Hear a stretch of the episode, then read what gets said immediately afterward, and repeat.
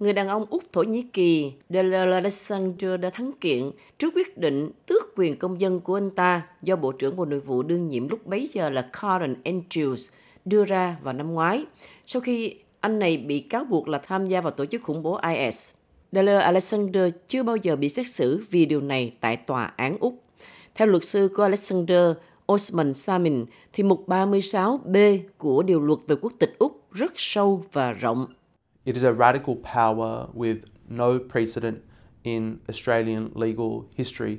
Đây là quyền lực cấp tiến chưa có tiền lệ trong lịch sử luật pháp Úc. Về căn bản, nó cho phép Bộ trưởng thiết lập hệ thống tư pháp và trừng phạt song hành của riêng họ. Trong đó, họ có thể áp đặt hình phạt nghiêm khắc nhất, và đó là trục xuất.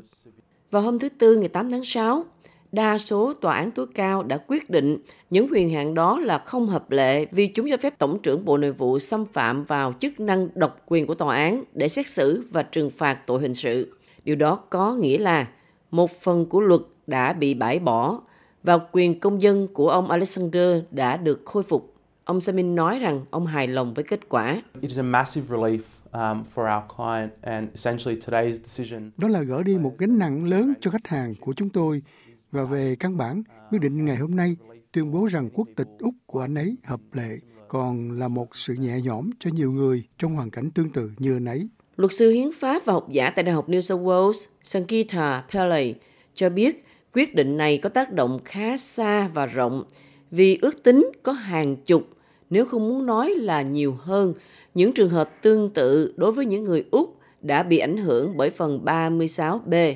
So what that means is that any time someone's had their citizenship. Vậy điều đó có nghĩa là bất cứ khi nào ai đó bị hủy quyền công dân theo mục 36B thì giờ điều khoản đó hiện đã biến mất. Nó không hợp lệ và chúng tôi cho rằng nó sẽ không bao giờ được áp dụng. Vì vậy, bất kỳ ai bị mất quyền công dân theo điều khoản này sẽ lấy lại được, không chỉ ông Alexander mà bất kỳ ai. Nhưng tiến sĩ Pillay nói rằng có thể một số người đã mất quyền công dân nhưng sẽ không biết về sự thay đổi luật này và họ cũng có thể là không muốn trở lại Úc. Cô cũng nói rằng các luật khác vẫn có thể có nhiều cách để ngăn cản một số người quay trở lại Úc. We've got like many, I think it's over 90 anti-terror laws. Hiện tại chúng ta có nhiều khoản trên 90 điều luật về chống khủng bố nằm trong các bộ luật của Úc và còn có các luật khác như lệnh hủy hộ chiếu, đình chỉ hộ chiếu và loại trừ hộ chiếu được áp dụng đem lại hiệu quả cho những mục đích tương tự như luật tước quyền công dân. Các luật sư hành động cho ông Deller nói rằng đây là một đòn giáng mạnh vào luật chống khủng bố hà khắc của Úc, lần đầu tiên được ban hành dưới thời liên đảng vào năm 2015. Đáp lại phán quyết, cựu Tổng trưởng Nội vụ Karen Andrews nói với SBS News Liên đảng chưa bao giờ lùi bước trong việc làm những gì cần thiết để bảo vệ người dân Úc khỏi nguy cơ khủng bố. Cách lao động phản ứng với điều này sẽ cho thấy liệu họ có thể đi song hành cùng an ninh quốc gia hay tất cả chỉ là lời nói suông.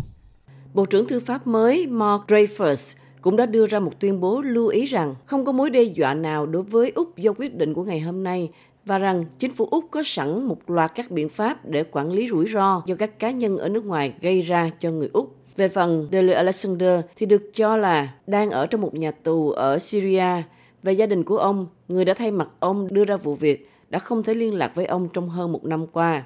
Ông Samin, luật sư của Alexander giải thích. Essentially, upon Mr. Alexander's citizenship being revoked, Đó là khi quyền công dân của ông Alexander bị tước đi, thì ông ấy liền bị chuyển đến một nhà tù ở Damascus, được gọi là Palestine. Thật không may đó là một nhà tù nổi tiếng với tra tấn, trừng phạt nghiêm khắc và thậm chí là cái chết. Các tù nhân ở đây không được giao tiếp với thế giới bên ngoài, gia đình của họ hoặc thậm chí là đại diện hợp pháp trong nước. Ông Samin và gia đình hiện đã yêu cầu Tổng trưởng Nội vụ mới cung cấp các hỗ trợ lãnh sự cho ông Alexander